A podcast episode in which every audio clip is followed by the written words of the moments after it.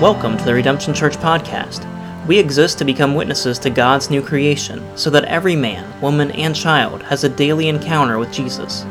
We believe that as a family of servant missionaries, we are empowered to participate in God's story because of the good news that King Jesus is making all things new. We are invited to gather, go, give, and grow together by the power of His Spirit. In today's episode, we continue our Advent journey through the poetry of Isaiah the prophet for what we are calling the Servant Songs. Last week, we learned that Christmas is about the incarnation of the humble servant who came to make all things right. This teaching from Pastor Scott Osborne is entitled The True Light Bearer. We are in the middle of an Advent series, a Christmas series called the Servant Songs, looking at how Isaiah, and the book of Isaiah, presents this unique figure in four different poems, four different songs about a figure called the servant. And last week we introduced Isaiah chapter 42, the first servant song, and today I want to deal with the second servant song in Isaiah chapter 49. But before we get there, I just made you jump into the middle of a massive book. In fact, maybe one of the most densely uh, misinterpreted, hard to read books in the Bible, the book of Isaiah. And I think the book of Isaiah is really significant because when you look at the New Testament, all the writers in the New Testament, the main book that they quote from are from the Psalms and from Isaiah. And so Isaiah has a lot to do with the story of God, has a lot to do with the New Testament. And uh, I just want to take a few minutes and actually give you a huge overview of the book of Isaiah, and uh, we'll slowly narrow our way down to our passage this morning. And I have this on a slide for you uh, that you can take a picture of, or I'll send it to you if you want more pictures of this. Uh, but Isaiah is broken into two parts Isaiah chapters 1 through 39 and Isaiah chapters 40 through 66. And uh, the first part deals with the nation of uh, Israel and their rebellion and their struggle with idolatry and all the nations. And you can just read uh, those first 39 chapters along with some historical accounts of what's happening around 800 BC in the life of Judah and Israel.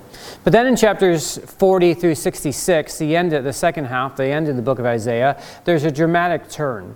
And that is what I want to break down for you this morning. And, and what we could say is that we could break down Isaiah chapters 40 through 66 into a couple different units. We could break it down into two sections Isaiah chapters 40 through 55. We call this the possibility of restoration.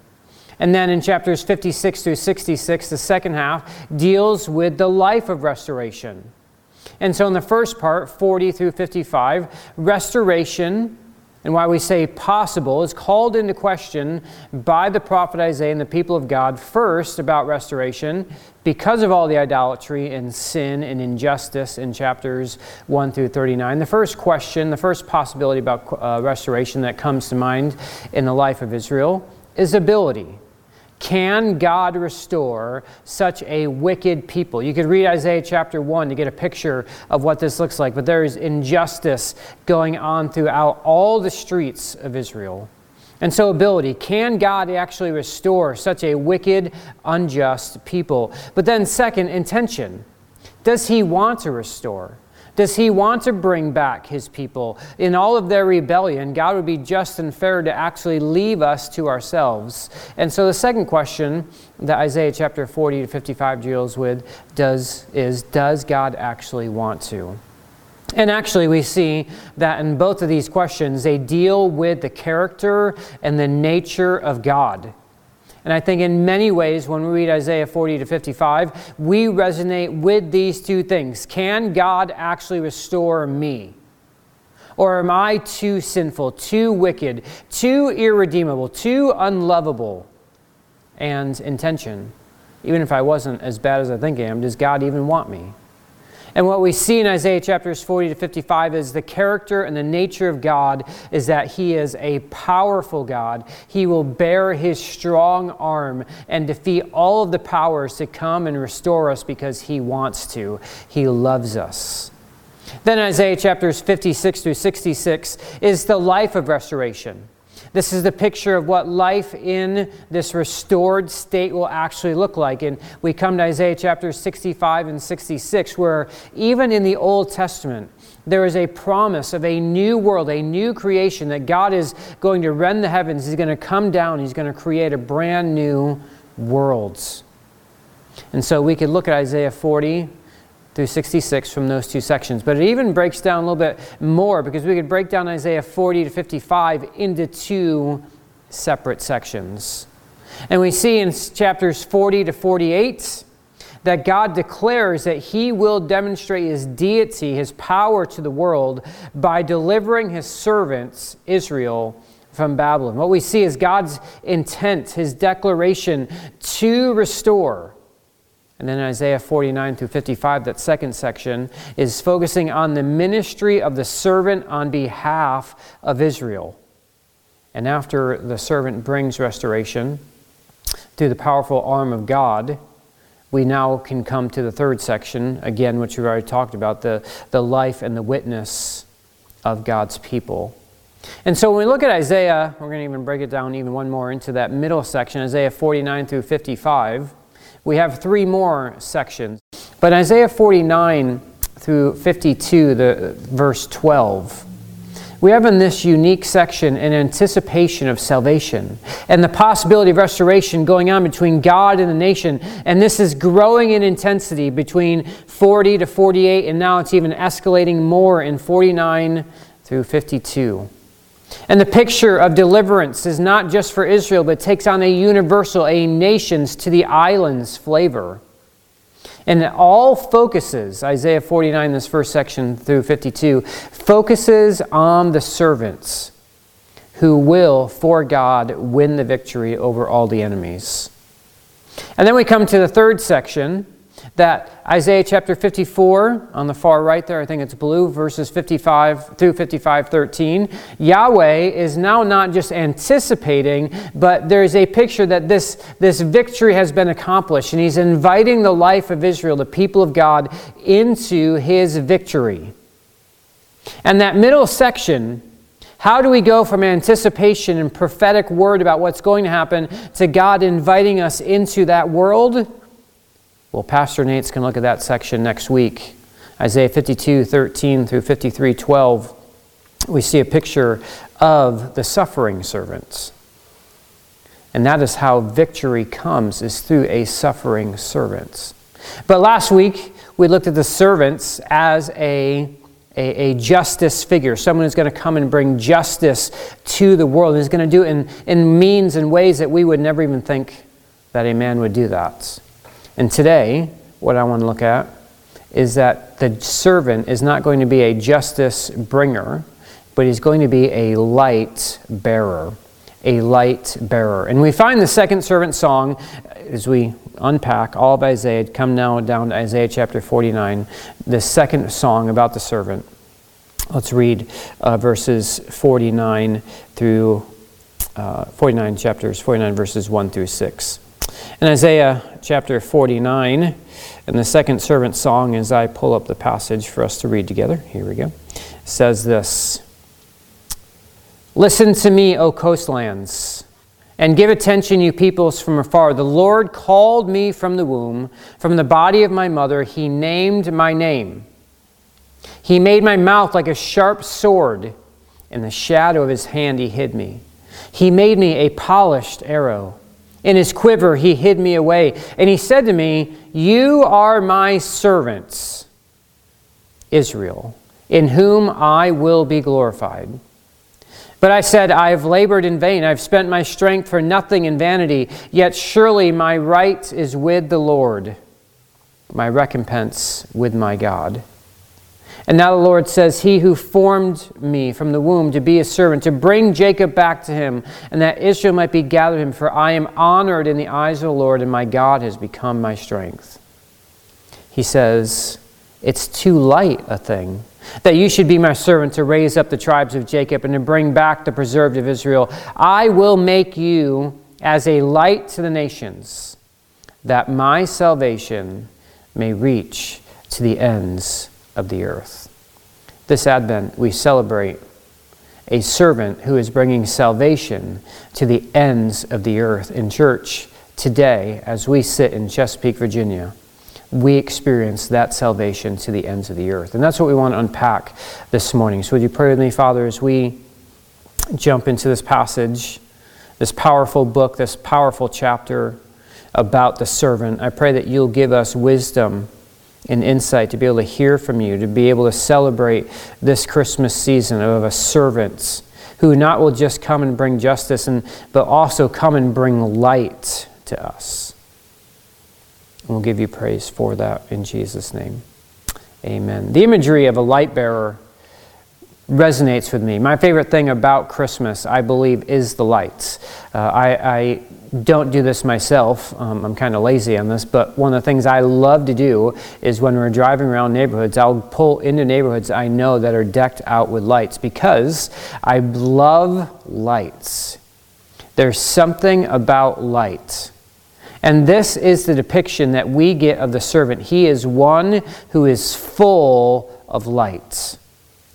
But before we get into that final section there about him being the light, let's unpack a little bit. Let's go to verse 3. The Lord, Yahweh, says to me, You are my servants Israel, in whom I will display my splendor. The first thing we need to address in this passage, is, again, is who is the servants? It's possible here to see that the servant would be the nation of Israel, as it says, You are my servant Israel.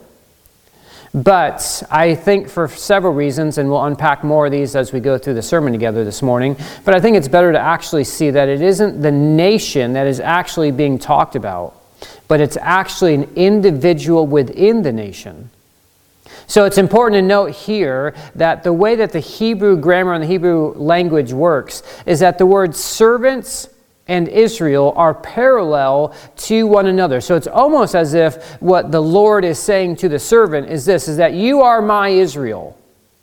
You are my Israel slash servants, in whom I will be glorified. And so rather than identifying who the servant is, it is actually giving a function of who the servant is.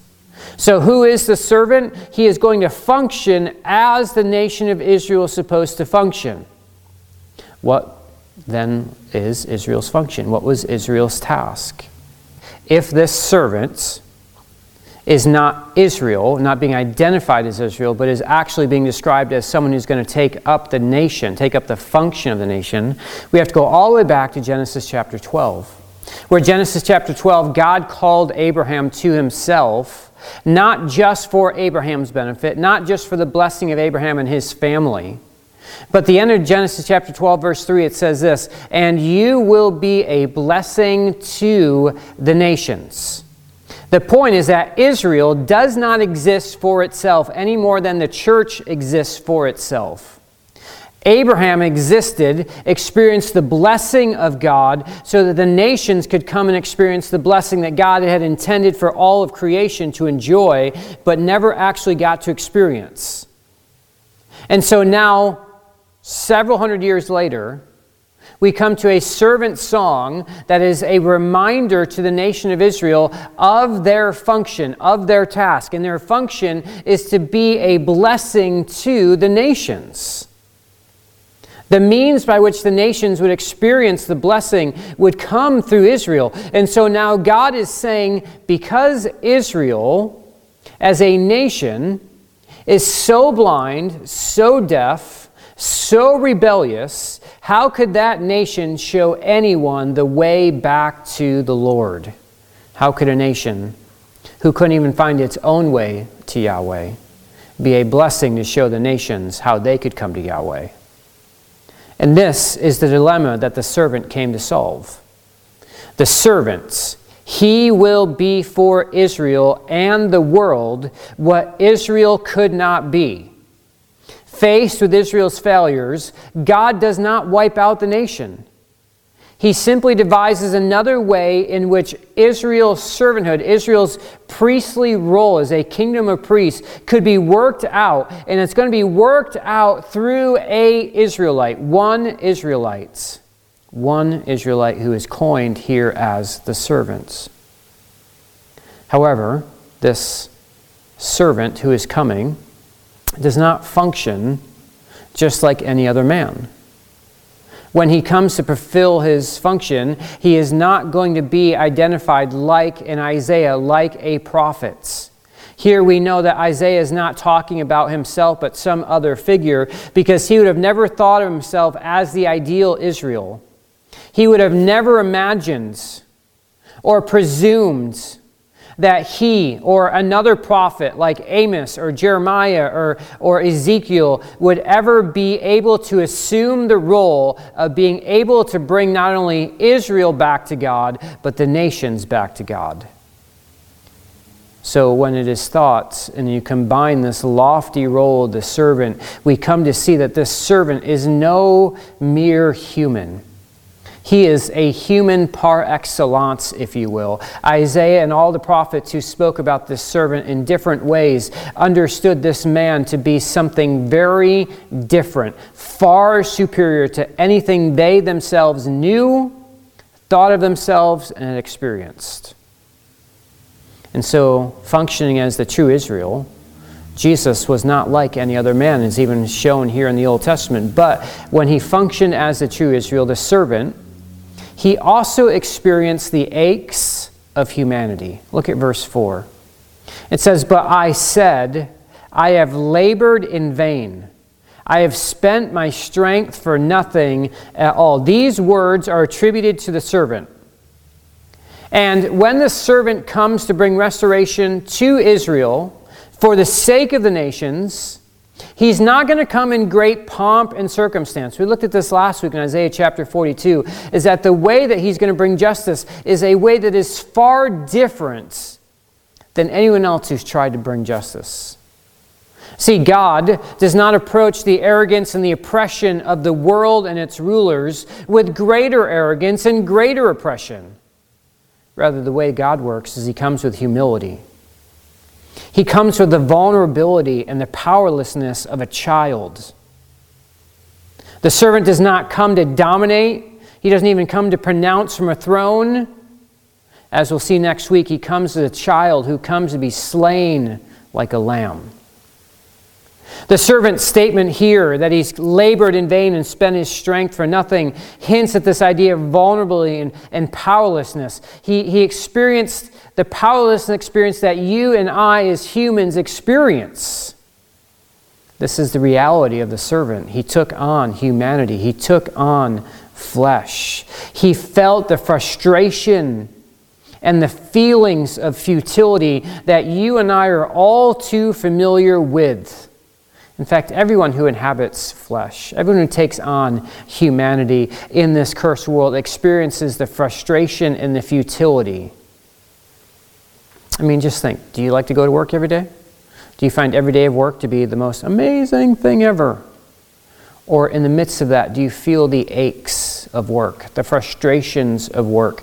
Do you feel the aches and the strains of relationships? Do you feel the aches and the pains of always being worried about where your next money is coming from? Do you feel the aches and the pains of your child and your children and all the struggles they're experiencing? You see, in to be a part of this world means to experience the frustration and the futility of the curse that's on this world. And no Christian can read these words, I believe, without relating them to the ministry of Jesus himself. That when he died, he could have asked himself, what had he accomplished? To all appearances, he was powerless. He couldn't even save himself. But in the midst of all this crying out, My God, my God, my God, why have you forsaken me? In the midst of such utter futility that it looked like, that he felt like, there is also a deep trust in God. Look at verse, the second half of verse 4. Yet, what is due me is in the Lord's hands, and my reward is with my God. You see, the servant knew who he was and whose he was so he knew what he had to do. See, in the midst of utter futility and frustration and feeling the aches and the pains, which is very real, which is very much part of our world, there can also be in the midst of that an, an understanding of our identity, who we are, whose we are, who we belong to. And when we know who we are and whose we are, then we know what to do.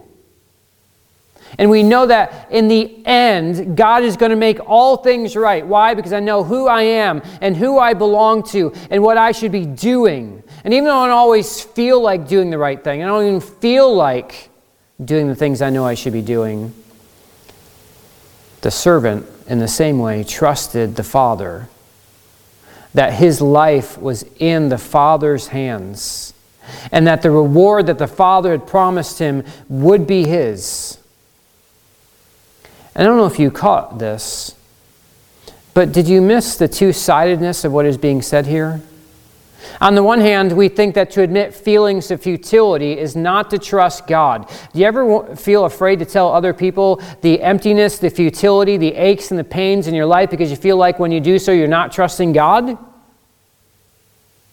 On the other hand, we often believe that if we really trusted God, we'd never have these feelings of futility.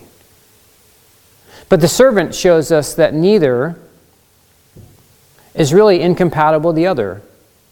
Because trust has to do ultimately, ultimately with the final outcome.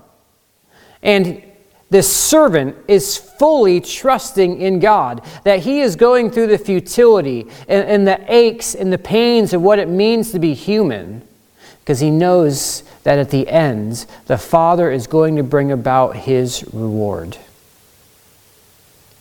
So he lived for the sake of the Father.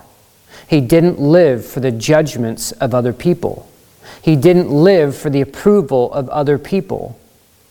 You see, when we get our eyes off of the Father, we forget who we are, we forget whose we are, and so we don't know what we should be doing. And when we begin looking for other people's approval and having other people judge us, then we don't know what we should be doing, and we're just lost in this, in this chaos of life. But it is very possible, on one hand, to admit the futility and the aches and the pains that we feel, and also have a complete trust in a good God. This is who the servant is. He is taking on the role of Israel. He is the true Israel who is going to come not just like any other man, but as God Himself. And yet He's going to enter into the Advent story as a baby, taking on the very realities of what we experience. That's who the servant is. But now in verses 5 and 6, we see what the servant's mission was, what his task was. And as we look at these verses, I just have a couple comments as we close our final point here. First, these verses make Israel, the nation, the servant, incomprehensible. What I mean by that is, it, these verses make, if you think Israel as a nation is a servant, these verses make that idea, in a sense, incompatible. Why? Because it is the mission of the servant to do what Israel could never do. What I mean by that?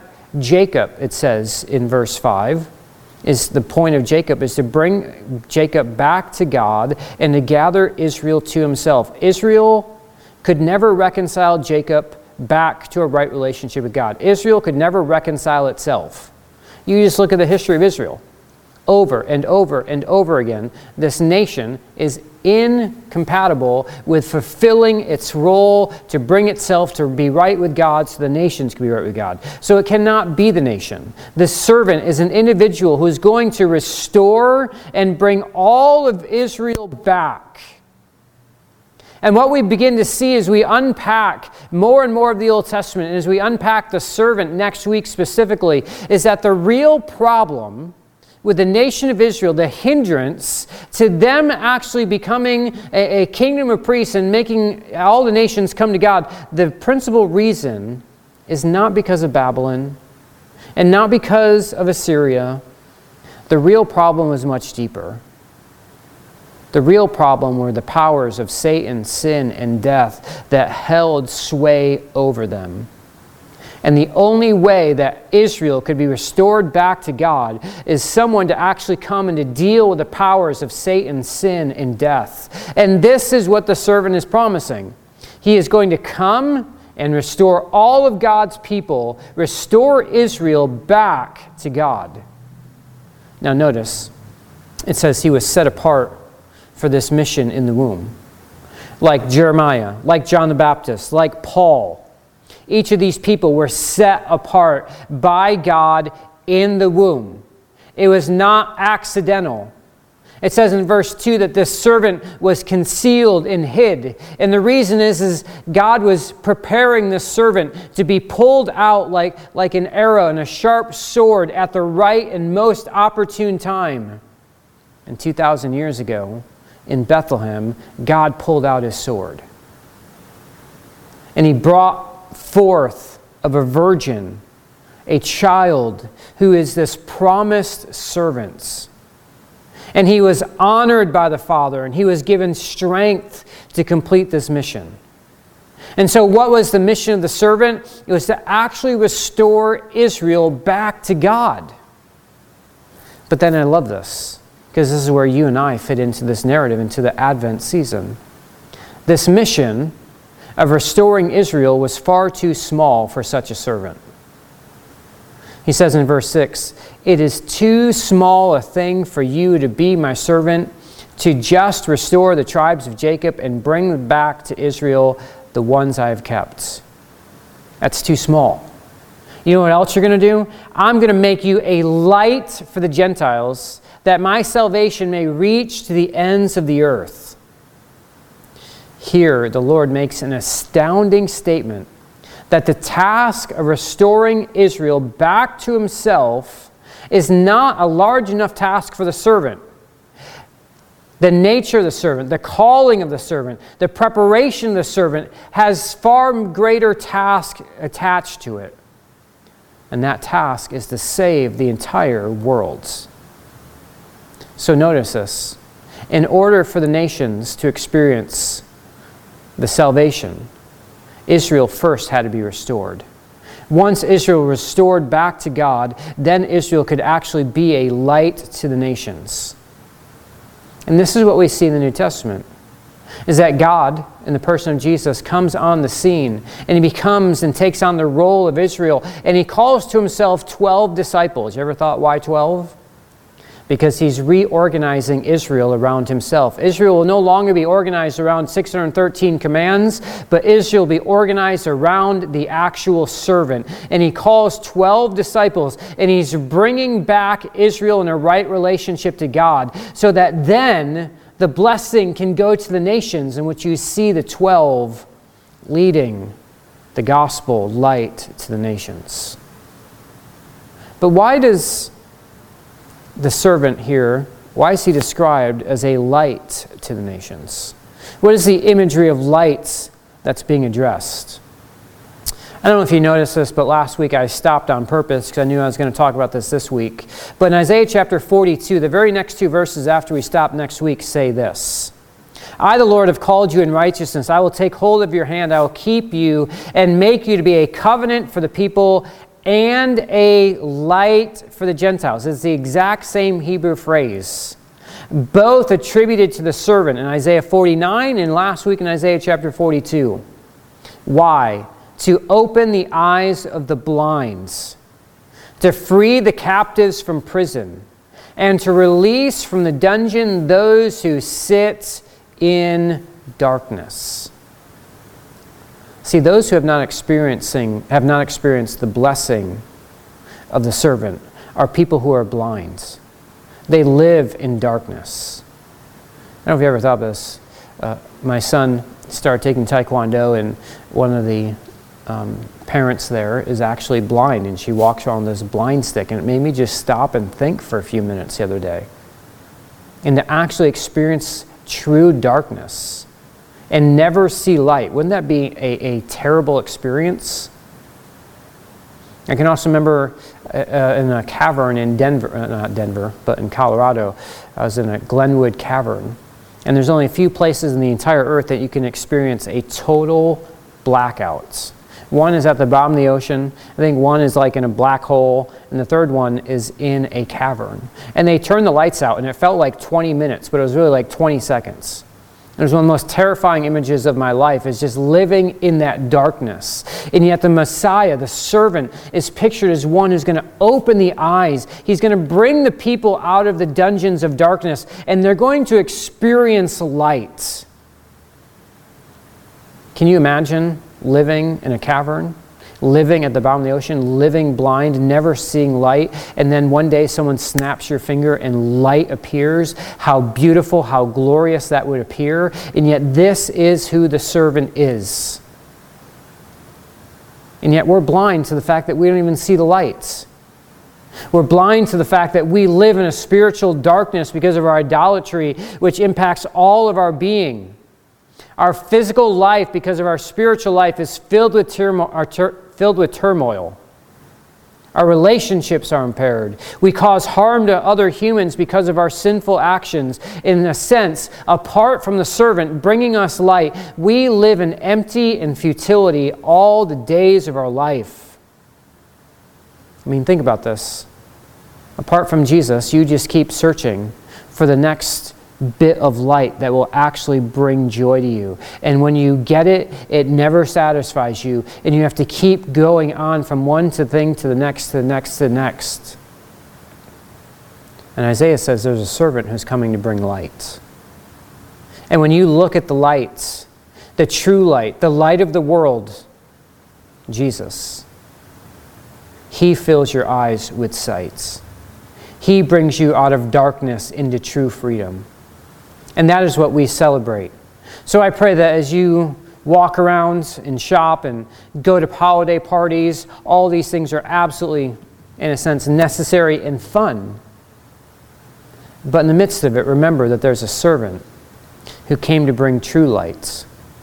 And that light is the light of life that gives us vitality and meaning and purpose. So look to that light this Advent season. Father, help us to be people who walk in the light. Help us be people who see the servants as the true light bearer who has brought us out of darkness, out of emptiness, out of futility, and has given us freedom and given us joy. And we thank you that this servant came and he obeyed and he went through the frustrations and because of his love and his trust for you, he went to the cross and paid all the penalty for our sin and defeated all the powers of Satan, sin, and death, and has brought to us the new world through his resurrection. Thank you for listening to the Redemption Church podcast. To learn more about our kingdom ministry located in Chesapeake, Virginia, visit weareredemption.org.